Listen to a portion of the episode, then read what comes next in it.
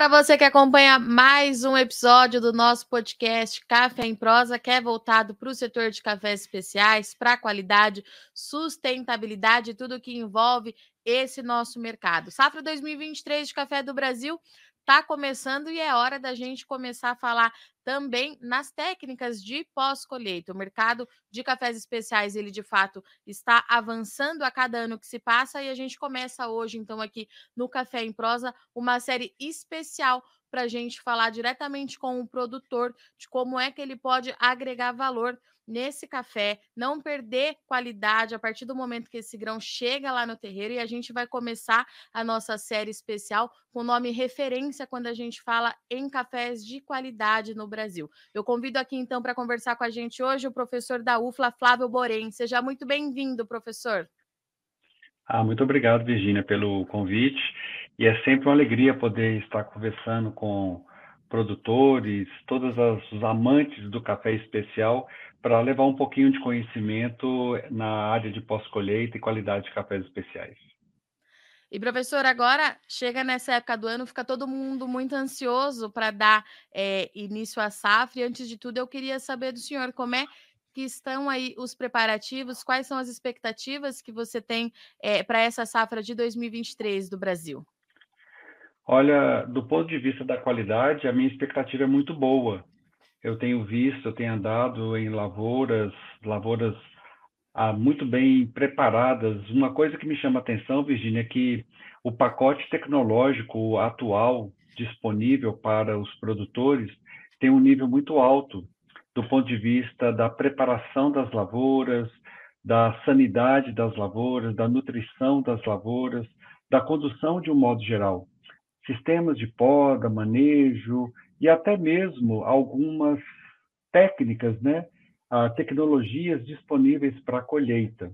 Então, a minha expectativa é muito boa do ponto de vista da produção de campo.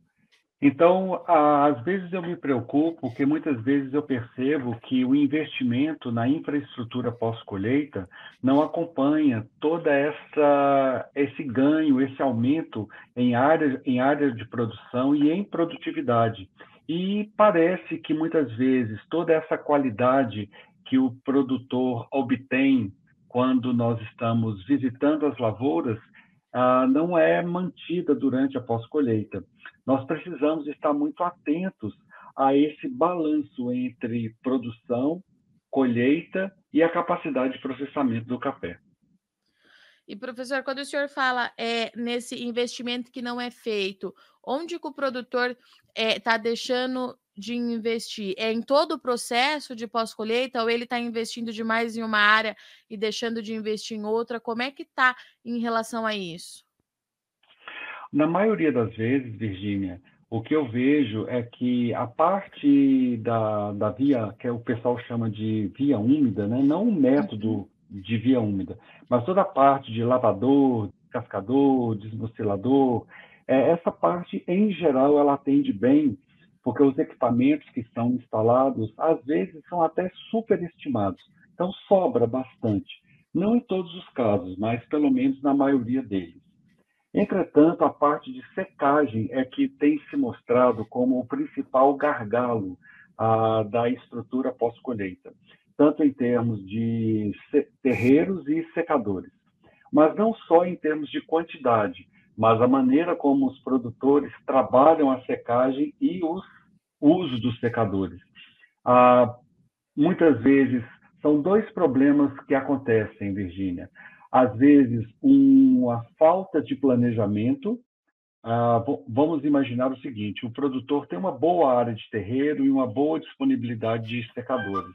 Entretanto, a falta de planejamento leva a uma colheita acima da capacidade diária de recebimento da pós-colheita. Então, há um, uma separação, parece que uma segregação, uma divisão entre quem planeja a colheita e quem faz a pós-colheita. É necessário esses dois setores se conversarem e comunicarem bem, porque é necessário entender que o volume colhido tem que ser bem processado, porque é ali que está o dinheiro do produtor. Então, o primeiro problema ocorre quando no planejamento da colheita, há uma sobrecarga visando encurtar o tamanho da, da, da, da janela de colheita ou reduzir custo. Muitas vezes a máquina é alugada e há uma colheita excessiva para poder utilizar o máximo possível da, daquele recurso que está sendo investido no aluguel daquela máquina. Então, há uma sobrecarga. E, a, e, o outro lado, que é o outro extremo, é quando o produtor possui uma boa estrutura de terreiro e secador, mas por excesso de zelo, assim, mas não é uma recomendação, não é uma, uma orientação técnica, utiliza-se de temperaturas muito baixas, por exemplo, para secar o café. Então, existem as, os resultados de pesquisa, existem as recomendações, e eu tenho, eu tenho encontrado fazendas demorando quase 100 horas, 70 horas, para finalizar a secagem do café no secador. Isso, é claro, que vai gerar um grande gargalo, o que vai causar um transtorno muito grande para os produtores durante a colheita. Então, do meu ponto de vista, o grande gargalo está na capacidade de secar o café após a colheita. E, co e como que esse processo, o quanto que esse processo ele é importante para manter é, a qualidade desse café, professor? O senhor pode falar um pouquinho para a gente sobre isso? Ô, Virgínia, é, tem toda a importância, toda a tá. importância. Ah. Para você ter uma ideia, isso não é somente aqui no Brasil. Isso é um problema mundial. Em todos os países produtores de café, aonde eu vou, seja aqui na América do Sul, seja na América Central, ou conversando com produtores ou consultores de outros países, a secagem é considerada como o principal fator pós-colheita que deprecia a qualidade do café, por dois motivos. Ou a secagem em si causa o dano por um excesso de temperatura nos secadores com ar aquecido ou em regiões muito quentes secas por uma velocidade de secagem muito alta, ou ao contrário, por falta de capacidade de secagem, o café permanece no terreiro por dias em condições inadequadas para secagem, o que leva a fermentações sem controle, o que leva a desenvolvimento de micro-organismos indesejáveis, o que leva a uma desuniformidade muito grande no aspecto do café. Para vocês terem uma ideia, uh, produtores aqui do Brasil, uh, eu estou sendo convidado por outros países para falar sobre secagem lá, exatamente porque hoje, na compreensão deles, esse é o principal gargalo para a produção de cafés especiais com volume, regularidade e uniformidade. Se nós não prestarmos atenção nesse aspecto importante da pós-colheita, toda a riqueza que está sendo gerada na lavoura está sendo, de certa forma, parte dela perdida na pós-colheita por falta de infraestrutura e por falta de conhecimento técnico na condução dos métodos de secagem. Professor, é, por que, que o senhor acha que a gente tem esse gargalo é, na cafeicultura global? Né? É falta é, de comunicação com esse produtor? É falta de investimento para ele se atualizar? Como é que a gente chegou até aqui com esse problema? Ah, o primeiro grande fator é a educação, é a transferência do conhecimento. Existe muito conhecimento, existe muita ciência, existem técnicas Existem equipamentos, mas ainda carece de transferência de conhecimento e educação com capacitação adequada para dar ao produtor as condições necessárias mínimas para a condução ah, desse, dessa etapa da pós-colheita, que é a secagem. Então, o primeiro grande gargalo é ensino, educação, transferência de conhecimento treinamento dos produtores e dos técnicos, principalmente dos técnicos que trabalham com os produtores. Eu visito várias, várias cooperativas, várias regiões, eu encontro agrônomos, a grande maioria agrônomo, eu sou agrônomo e a grande maioria, como eu, agrônomo não conhece pós-colheita e principalmente desconhece secagem. Para você ter uma ideia, vamos começar do desse nível, né? Uhum. Uh, eu sou agrônomo, tenho uma especialização, mestrado, doutorado nessa área de processamento de produtos agrícolas, porém o agrônomo não é obrigado a cursar as disciplinas nas universidades nesta área. Então, a grande maioria desconhece, então não tem capacitação. São excelentes, somos né, agrônomos excelentes na condição da lavoura, na parte de adubação, nutrição, tudo isso. Mas na pós-colheita não tem esse, essa formação. Poucos agrônomos ah, elegem, optam por seguir nessa área. Então, a primeira é, de fato, uma, fal, uma carência básica na capacitação dos profissionais que estão ah, junto aos produtores. E, na sequência, seria a capacitação pós-graduação. então, uma vez formados os agrônomos, o mercado de trabalho não capacita esses, esses agrônomos para trabalhar nessa área. E quando nós, então, saímos desse grupo técnico de agrônomos, poucas cooperativas fazem isso.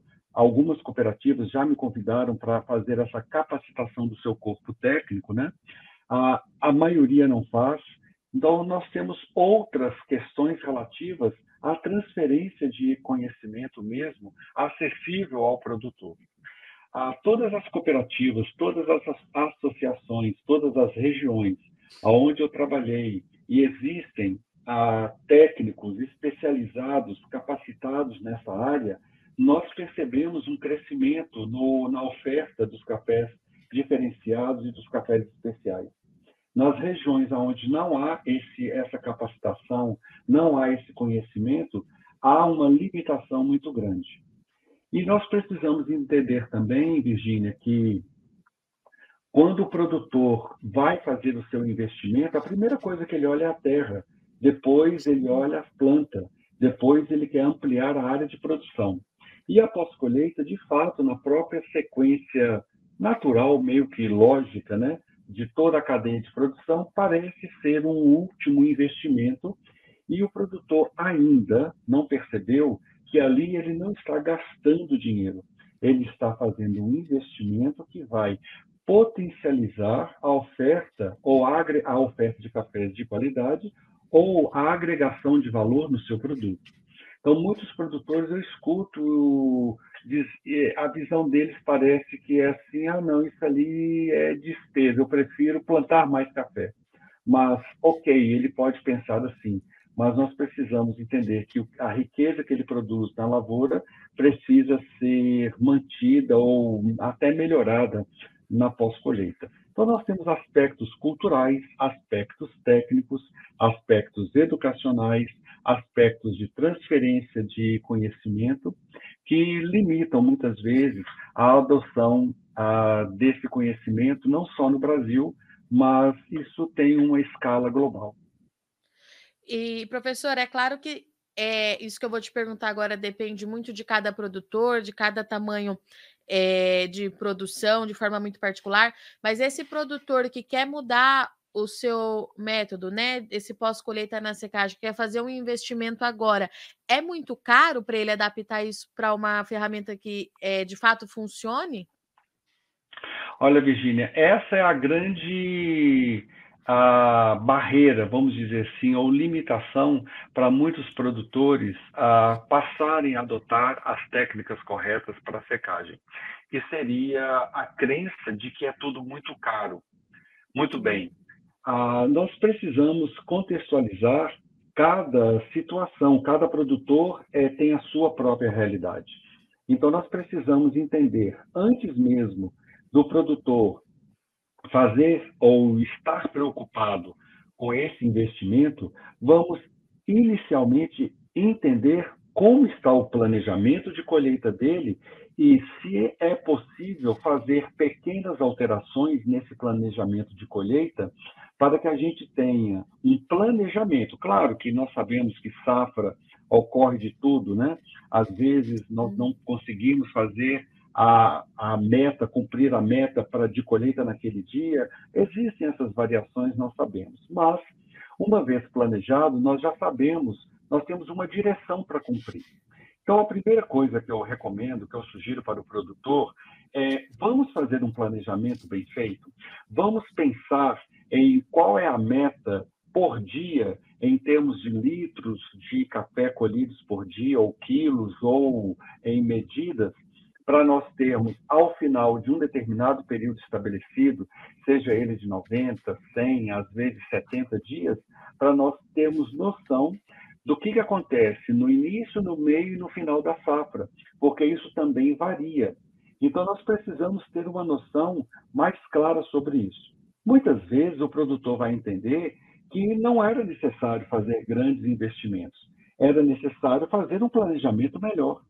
Porque o que acontece em muitos casos é que no início a colheita é modesta, no final a colheita já está praticamente só com frutos secos e existe um período curto com um grande volume chegando numa estrutura que não está preparada para aquilo. Então nós precisamos a, entender isso. A grande maioria dos técnicos usa dados médios para poder fazer o cálculo da infraestrutura médio para uma safra inteira. Como eu disse, cada período tem características diferentes. É claro que no período em que o volume colhido está acima da média que foi usada para o cálculo, vai faltar infraestrutura. Então, o que eu falo é: vamos pensar antes no planejamento da colheita para verificar se é necessário ou não fazer algum investimento em pós-colheita. Antes tá. de pensar em investimento, nós precisamos também pensar em cuidados. Às vezes, uhum. práticas de cuidado ou um capricho na forma de preparar, processar, secar o café já reduz bastante isso. Tá.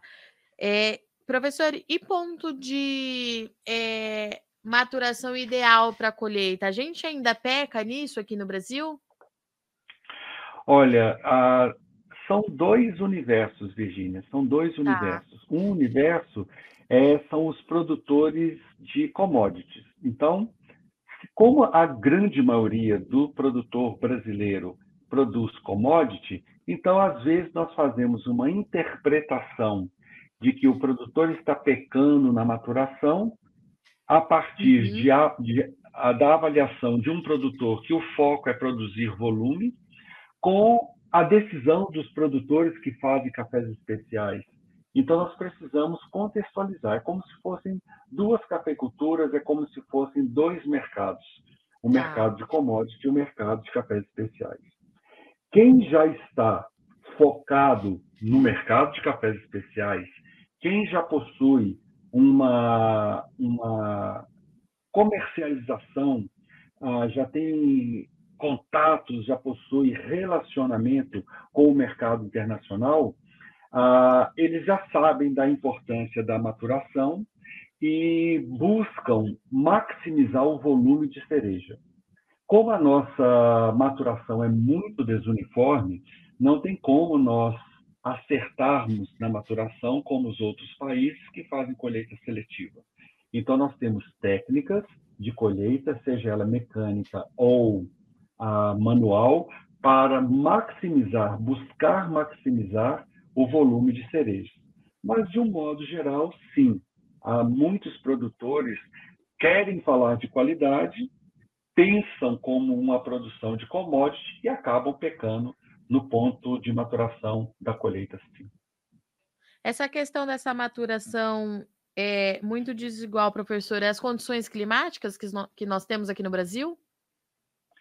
Ah, são vários fatores, né, tá. Virginia? Desde fatores genéticos, né? Desde hum, fatores entendi. genéticos até fatores que é a interação da planta com o ambiente que irá fazer o estímulo, né, para a indução floral e a abertura das flores. Ah, lembrando que no nosso caso, lembrando que no nosso caso, a, a nossa maturação é até um pouco mais uniforme do que de outros países, aonde eles entram três até quatro vezes na lavoura para fazer a colheita do café cereja. Então, no nosso caso, nós temos vários fatores, que é relacionado a, ao genótipo e à, própria uhum. fisiologia da, da planta do café e os estímulos, do, os estímulos ambientais que, que induzem a floração. Quando eu falo de desuniformidade, é porque aqui no Brasil nós temos uma, duas, dois grandes, um ou dois grandes eventos ah, de abertura de flores. Isso significa que é muito comum encontrarmos plantas no Brasil, predominantemente de café maduro. Ah, em outros países isso já é diferente. Nós temos lá várias florações e, portanto, café, frutas de café com os mais diferentes estágios de maturação. E nesse ponto é da maturação e nesse ponto da colheita, de novo entra em jogo o planejamento que o produtor faz, professor? Então, Virginia, exatamente essa pergunta sua é excelente, porque é aí que nós podemos ajudar o produtor.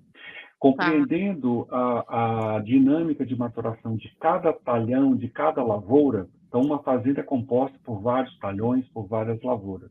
Nós temos variedades precoces, médias e tardias. Então, quando no, na instalação das lavouras uma fazenda já considerou o planejamento para distribuir um uma determinada porcentagem de variedades precoces, uma determinada variedade, variedades, uma determinada porcentagem de variedades tardias e uma outra porcentagem ali intermediária, perceba que nós vamos ter uma distribuição já no planejamento da instalação das lavouras, pensando na, em distribuir esse volume colhido, e isso é muito favorável para a qualidade do café, uma vez que nós vamos ter volumes mais a, a, próximos, apropriados da capacidade de processamento. E, claro, se, se o produtor leva isso, então, para o campo e começa a perceber a, ou a entender o potencial de qualidade de cada lavoura, nós estamos agora entrando no universo quase de uma agricultura de precisão, então, conhecendo as condições de cada lavoura, conhecendo o potencial de qualidade de cada lavoura, nós podemos, então, verificar se é possível uh, usar um determinado maturador para induzir ou antecipar a maturação dos frutos, para facilitar, por exemplo, a colheita de mais cereja, e no caso, se for o caso, uh, o uso, por exemplo, de despolpamento, a, a utilização não em, em lavoura em área total, mas algumas algumas lavouras nós não usaríamos esses maturadores, em outras sim. Então tudo todo esse estudo é possível ser feito e para surpresa eu acabei de fazer um planejamento desse aqui numa fazenda em São Tomé das Letras, na faz... São Tomé São Tomé das Letras, aqui a, a fazenda São Sebastião e para surpresa do grupo nós eles consideravam, né, durante esses anos todos, que não tinha capacidade de processar todo o café, mas com os ajustes no planejamento da colheita, os ajustes nos processos de secagem, nós conseguimos, pela primeira vez, mostrar para eles que é possível fazer uma safra de 10 mil, 12 mil sacas ano ah, com uma condição muito boa, planejando lavoura por lavoura, distribuindo a colheita num determinado período, equilibrando ou fazendo um balanço de massa entre a capacidade de processamento e a capacidade de colheita a, da fazenda. Professor, é claro que a gente está falando tudo isso é, com foco na bebida, mas eu acredito que todo esse planejamento, de certa forma, deve reduzir é, tempo e custo para esse produtor também, diminuir a chance de erro. Ô, Virginia, o produtor ele precisa entender essa sua pergunta. Eu gostaria que eles prestassem muita atenção no que você acabou de perguntar, porque às uhum. vezes a gente fala de qualidade, mas isso ainda não é a resultado. Isso vai depender do, da comercialização, vai depender do mercado. Existe aí ainda algo para acontecer. Mas, quando ele entender que todos esses cuidados irão reduzir custos e reduzir riscos, ele já está ganhando só com essa parte. Ou seja, muitas vezes ele está buscando ali um ágio de 10, 50, 100 reais por saca, né? mas Sim. ele não percebe que esse ágil pode estar sendo representado, por exemplo, na redução do custo de, de processamento. Eu não vou nem dizer de colheita, mas na redução do custo de processamento. Do que, que eu estou falando? Secagem é, de fato, a etapa pós-colheita de maior custo, de maior despesa, é o que tem o maior consumo de mão de obra e energia. Se nós adotamos técnicas corretas, técnicas adequadas, nós vamos reduzir o uso de recursos humanos e vamos reduzir consumo de energia e, consequentemente, reduzir custo, reduzir riscos e agregar mais valor ao produto final. Ele precisa entender isso tudo como um processo só, né, professor? É, eu acho que eu, eu, consegui captar a mensagem que o senhor trouxe, que o senhor falou agora há pouco, que parece que a gente está falando só em focar em qualidade, qualidade da bebida, mas não é muito por aí. Ele precisa entender o negócio dele desde lá da ponta até esse processo final. É isso que o senhor está querendo dizer, né? É isso mesmo, Virginia. Eu, eu uso essa, essa observação sua uh, nesse evento, nessa onda de cafés fermentados. Então o pessoal fala fermentação, fermentação, fermentação, como se isso fosse resolver a qualidade de café ou garantir a qualidade do café. A fermentação é uma etapa num processo macro, assim como a secagem é uma etapa no processo macro. A colheita é uma operação unitária no processo macro. Então, perceba que nós temos um fluxo de operações, nós temos um fluxo de etapas. E esse fluxo, uma vez bem mapeado, e nós entender, se nós entendermos o que, que cada etapa dessa pode agregar de valor no produto, nós temos uma potencialização de, de valor no final. Então, precisamos entender que a colheita agrega valor, a, a, o recebimento agrega valor, lavar o café agrega valor, secar agrega valor, armazenar corretamente agrega valor. Então, nós precisamos entender que todas as etapas podem agregar valor. Mas qual valor que está sendo agregado? E o que, que está sendo desperdiçado naquela etapa.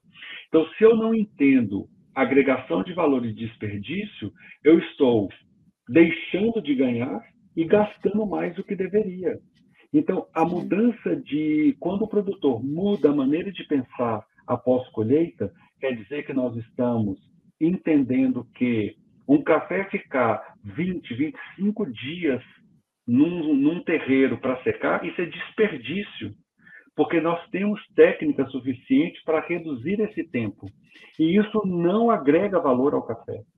Então, é só um exemplo, né? Então, é Sim. preciso que o produtor entenda que cada etapa pode agregar valor e reduzir desperdício. E esse desperdício pode ser tempo, energia, retrabalho, várias, várias formas de desperdício. E nós podemos, no somatório, ter sim o máximo de valor agregado e o mínimo de custo possível. E professor, eu vou puxar o gancho que o senhor trouxe da fermentação, é porque pelo que o senhor está explicando aqui para a gente hoje, não adianta também o produtor errar em todos esses processos e lá na fermentação é, querer salvar o mundo, né? Ele já vai ter perdido, ele não recupera o que ele perdeu nessa trajetória, né?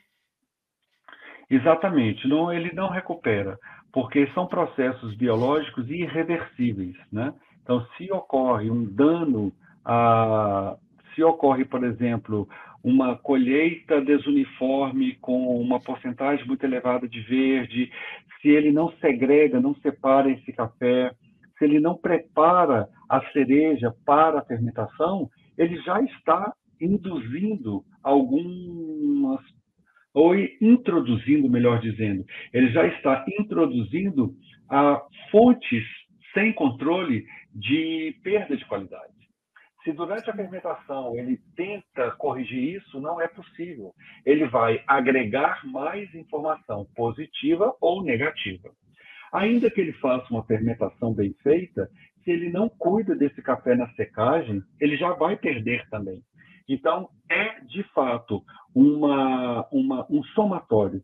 Não existe uma única etapa que vá resolver todos os problemas e pronto, corrigiu, e como se fosse uma varinha de condão, uma varinha mágica. Fermentação não é varinha mágica.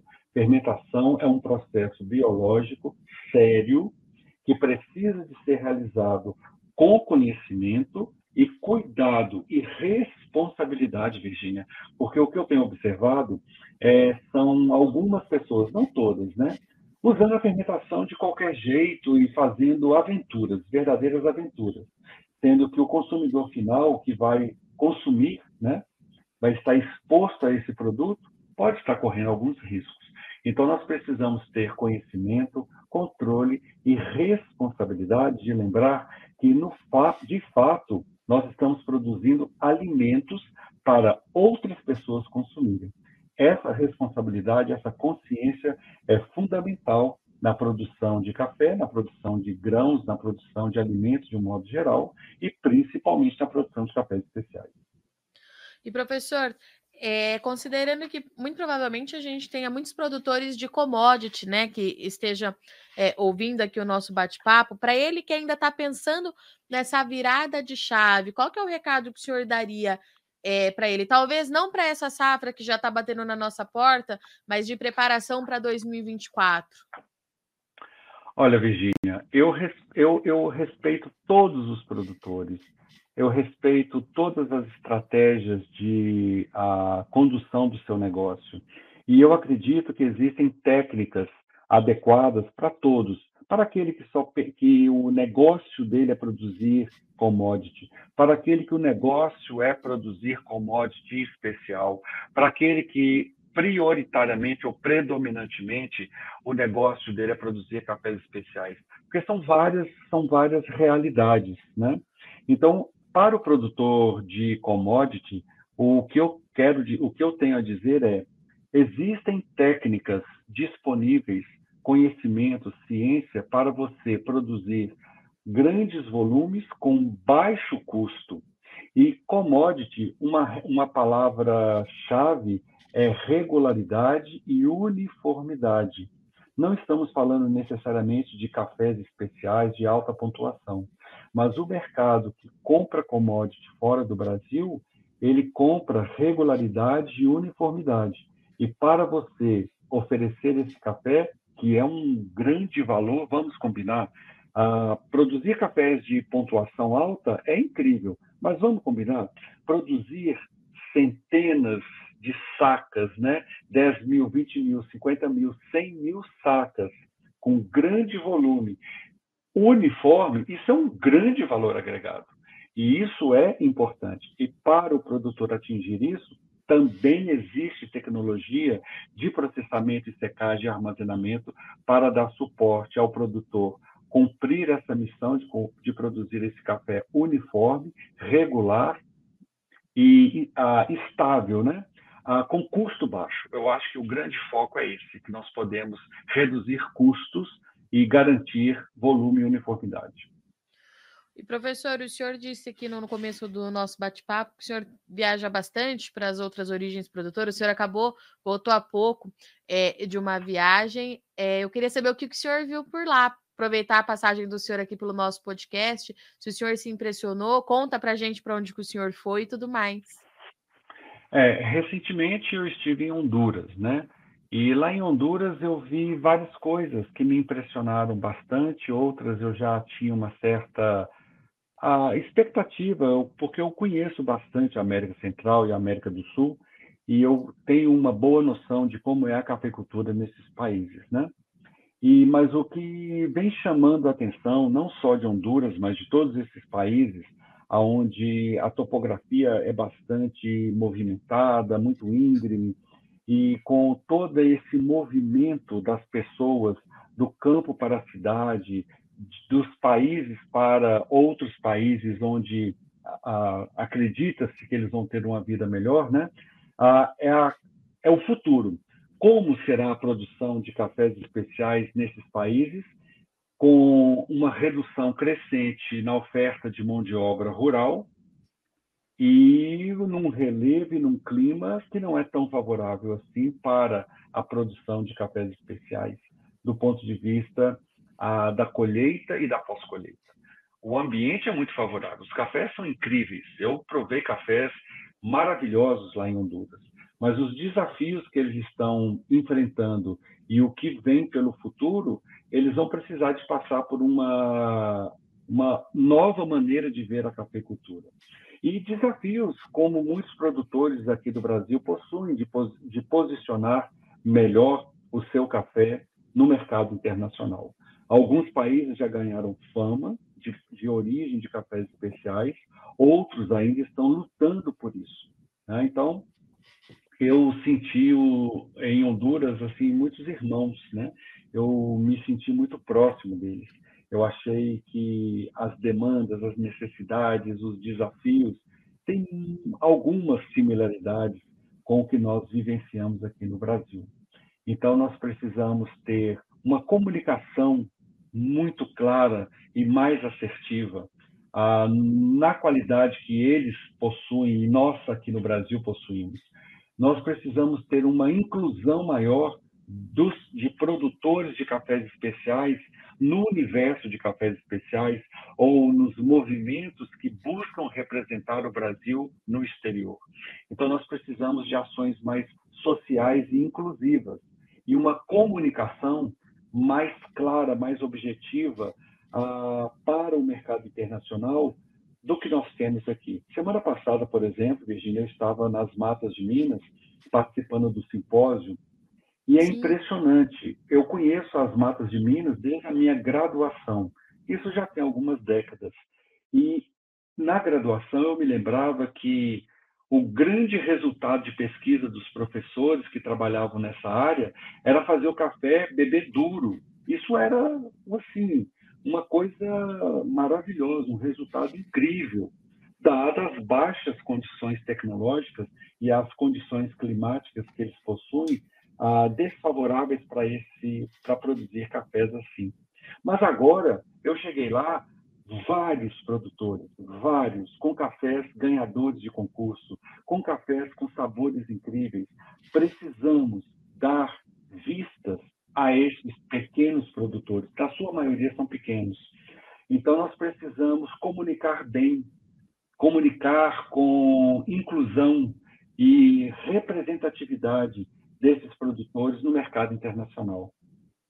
E como é que o senhor vê esse mercado é, de especiais, é, professor? O mercado de especiais continua crescendo fora do Brasil. É um mercado bastante ah, promissor, né? As pessoas continuam buscando produtos diferenciados. Ah, como tudo na nossa vida, como tudo na economia, é oferta e procura, eles, se, eles buscam equilíbrio, né? Então, alguns, alguns, algumas origens, né, estão assim esperando, né, um preço muito alto. Eles estão buscando assim é, valor por saca muito alto. Às vezes consegue em alguma certa quantidade de, de, de sacas, mas parece que está na direção de buscar um equilíbrio, porque afinal de contas, como o consumidor vai pagar por um quilo de café com um café com esse valor tão alto? E esse valor tão alto, eu estou dizendo o seguinte: ah, é claro que o produtor precisa de pagar suas contas e ter lucro e ter uma vida saudável. O grande desafio é nós encontrarmos esse equilíbrio entre o valor pago ao produtor e o valor oferecido para o consumidor. Então, ainda existem nichos, né, nichos no mundo que pagam valores muito altos e outros ah, que buscam cada vez mais este equilíbrio. Né? E nós precisamos entender que, de fato, o café especial é um mercado que tem capacidade de mudar a vida dos produtores, principalmente produtores familiares, produtores pequenos, que precisam agregar muito valor a uma pequena produção diferente dos grandes que eles fazem num pequeno num pequeno diferencial eles fazem escala e isso se torna um negócio gigantesco. No caso dos pequenos que a, o volume é menor eles precisam agregar mais em cada unidade. E a única saída para a agricultura familiar e para pequenos produtores é sim investir em cafés especiais porque os cafés especiais podem sim mudar a vida de muitas famílias Muito bem, professor Flávio Borém, muito, muito, muito obrigada pelo senhor ter aceitado participar mais uma vez aqui do Café em Prosa. É sempre uma aula ter o senhor aqui com, com, junto com a gente. A gente ficaria aqui horas e horas. Eu já deixo o convite aberto para o senhor voltar no pós-colheita, depois que passar aí toda a safra, porque eu sei que agora o senhor vai trabalhar bastante mais, né, do que o, nos outros meses. Mas muito, muito obrigada pela participação do senhor aqui hoje.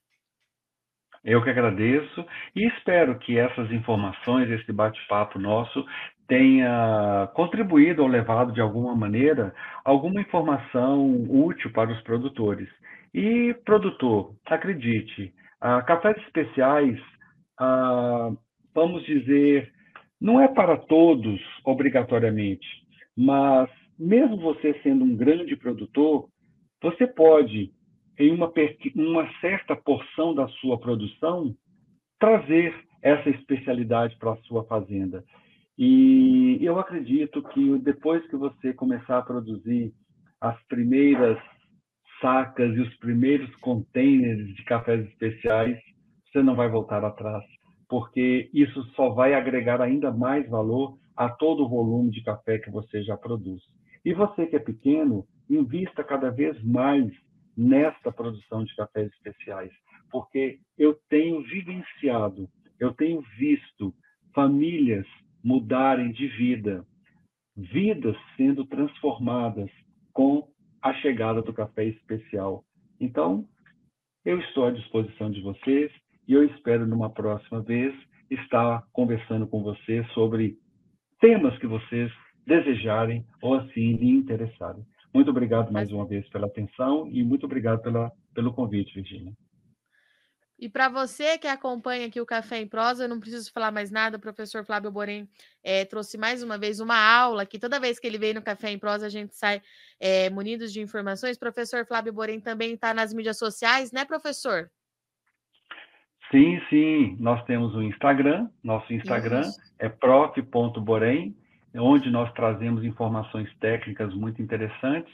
E tem uma coisa, Virginia, que eu gostaria de deixar aqui um convite para quem claro. desejar ter uma informação mais, uh, um, uma formação mais uh, capacitada, né? Nós temos aí um, um curso online que está disponível na plataforma Hotmart, que você pode encontrar no pleinoagro.com/borém, ou se você entrar com Masterclass, Tecnologia Pós-Colheita e Qualidade de Cafés Especiais, está disponível na Hotmart. São três módulos, Perfeito. cada módulo aí com 25 a 30 aulas de 5 a 10 minutos, onde nós estamos apresentando um conteúdo vasto, completo, riquíssimo para quem quer produzir cafés especiais. Muito bom, recado dado. A gente deixa depois também todas as informações é, na descrição do episódio, tá, professor? Pode deixar. E para você, então, que acompanha aqui o Café em Prosa, eu agradeço muito sua companhia em mais uma sexta-feira. Nossa série de pós-colheita de café para café de qualidade está só começando, começando junto com a safra, e a gente se fala na semana que vem. Tomem bons, café, tomem bons cafés e até lá.